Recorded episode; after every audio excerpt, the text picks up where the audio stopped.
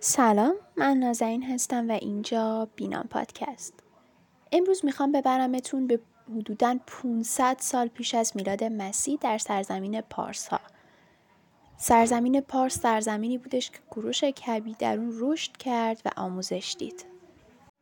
قبل از شروع بگم که شما می‌تونید بینام پادکست رو از تمام اپلیکیشن های پادگیر مثل Castbox، گوگل پادکست، اپل پادکست و غیره گوش بدید و اگه دوست داشتید ما رو به دوستانتون معرفی کنید. سرزمین پارس ها حدود 120 هزار نفر جمعیت داره یعنی 120 هزار نفر شهروند که این 120 هزار نفر ممکنه از کشورهای مختلف آسیایی باشن. یعنی مختص ایرانیان نیستن چون سرزمین های مختلفی این موقع فتح می شده همه این 120 هزار شهروند بر اساس یه سری دادها یا قوانین در کنار همدیگه زندگی می کردن که به اصطلاح برای آسایش همگانیشون فراهم شده بود این دادها و قوانین. مردم می‌تونستن توی برخی از موارد خودشون خودسرانه عمل کنن. مثلا می‌تونستن همونطور که دوست دارن فرزندانشون رو تربیت بکنن. یا مسنترها می‌تونستن هر جور که دوست دارن زندگی بکنن. اما باید به بچه هاشون حتما اینا رو یاد می‌دادن که کارایی مثل دزدی، خیانت، ظلم به دیگران، ناحقی، ناعدالتی رو انجام ندن. چون در غیر این صورت یه مجازات و کیفر سختی از طرف دولت یا رایه در انتظارشون بود. پارسیان اون زمان یه آین میانه روی داشتند. یعنی اینکه خیلی مسائل رو رعایت می‌کردن و انجام دادن یه سری از مسائل رو خیلی بد می‌دونستن. مثلا خیلی بد می‌دونستن اگه کسی آب دهانش رو بیرون بریزه توی کوچه و خیابون یا کسی اونها رو در حال دستشویی رفتن ببینه یا مسائلی از این قبیل یا حتی جالبه که نمیذاشتن زمانی که یه کار سختی می‌کردن عرقشون روی زمین بریزه. همچنین تو سرزمین پارسیان یک میدانی وجود داشت به نام میدان آزاد. توی این میدان آزاد کاخ پادشاه یا های دولتی قرار داشت که مردم عادی یا دورگردها برای فروش کالاهاشون اصلا نداشت، اجازه نداشتن که توی این قسمت از شهر یا این میدان آزاد بیان. و برای اونا یک قسمت دیگه از شهر رو اختصاص داده بودن. این میدان آزاد به چهار بخش تقسیم می شد که عمدتا برای آموزش گروه های مختلف به کار برده می شد. حالا این چهار بخش چیا بودند؟ بخش اول مخصوص پسر بچه ها بود، بخش دوم جوان ها و بخش سوم مردان بالغ و بخش آخر هم مختص کسایی بود که دیگه سن و سال یادگیری حالا فنون رزمی و مسائل داخلی کشور رسیده بودن. بر اساس اون داتای قوانینی که گفتی مردم موظف بودن که بهشون احترام بذارن و بهشون عمل بکنن جوان ها هم موظف بودن که برای آموزش هر روز در بخشی که مختص آموزش اونها هستش حاضر بشن.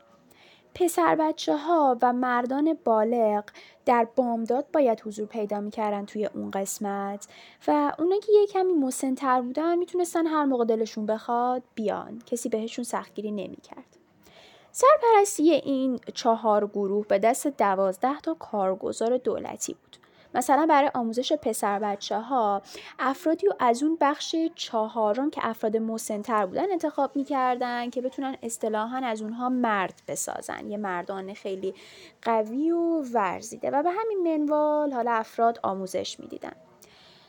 پسر بچه ها باید از کودکی به دبستان می‌رفتن و همه مردم هم می‌تونستن پسرهاشون رو بفرستن به این دبستان ها از بچگی.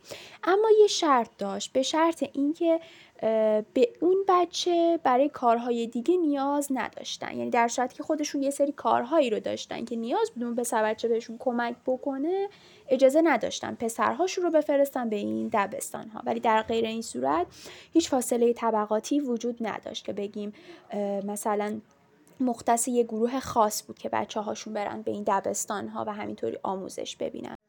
حالا شیوه درس خوندن این پسر بچه ها توی دبستان ها خیلی جالب بود. پسر بچه ها عمدتا توی این دبستان ها قضاوت و دادوری رو یاد می گرفتن حالا مسائل دیگه مثل پرتاب و پرتاب با تیر و کمان و نیزه و اینجور چیزا هم یاد می گرفتن ولی این قسمت قضاوتش جالب بودش.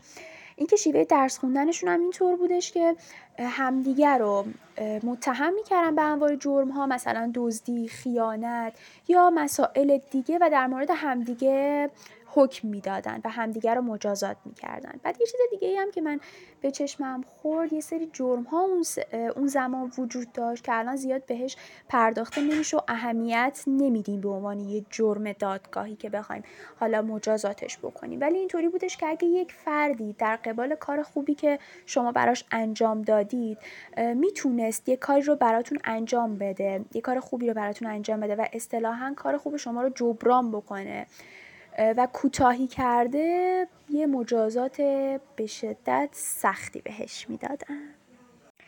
همونطور که گفتم پسرها علاوه پسر بچه ها توی این دبستان ها علاوه بر این که قضاوت و دادوری رو یاد می گرفتن پرتاب با تیر و کمان و پرتاب با نیزه هم یاد می گرفتن و البته در کنار اینها آین های اخلاقی هم فراموش نمی‌شد چون پارسیان خیلی به آین های اخلاقی معتقد و پایبند بودن.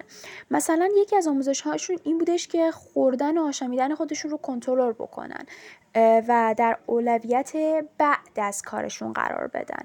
و عمده غذای این پسر بچه ها نان به همراه تره بود که بعد از خونه هاشون می آوردن حالا یه جام آبی هم می‌تونستن با خودشون ببرن که اگه تشنشون شد از اون استفاده بکنن. بعد الگوشون هم سربازها یا حالا بخشهای بزرگتر از خودشون بودن که می‌دیدن وقتی هنوز شیفت نگهبانی خودشون تموم نشده شیفتشون رو ترک نمی‌کنن برای غذا خوردن خیلی بیشتر تشویق می شدن که اونا هم همینطوری رفتار بکنن.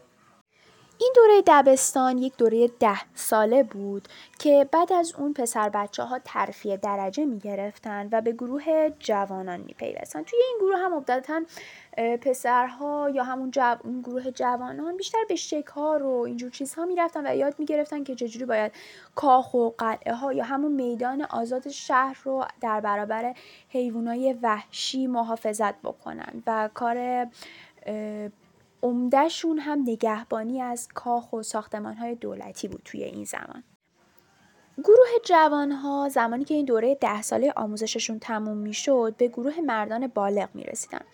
این گروه از مردان تا زمانی که یه به یه پختگی خاصی برسن منتظر میمونن که اگه دولت ازشون خواست استفاده بکنه یعنی ممکنه توی جنگ یا حالا توی شکار بهشون نیاز داشته باشه و در اون صورت ازشون استفاده بکنه.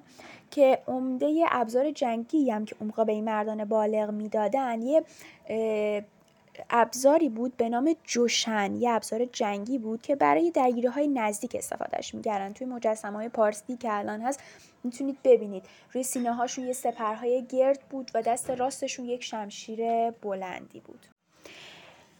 گروه زمانی که یکم به پختگی رسیدن و از اون خامی دوران جوانی که تازه وارد شده بودند در اومدن اصطلاحا ترفیه درجه می‌گیرن و به گروه سال خورده ها می‌رسن حالا این گروه وظیفهشون چی بود؟ این گروه عمده وظیفهشون این بودش که به امور داخلی کشور سرک بکشن مثلا افسرها رو انتخاب بکنن حکمهاشون رو عزل بکنن ترفیع بدن به این گروه ها یا حتی می‌تونستن قاضی بشن و معلم یا آموزگار و کارگزار همون پسر بچه هایی که توی بخش اول گفته بودن بشن و بهشون آموزش بدن.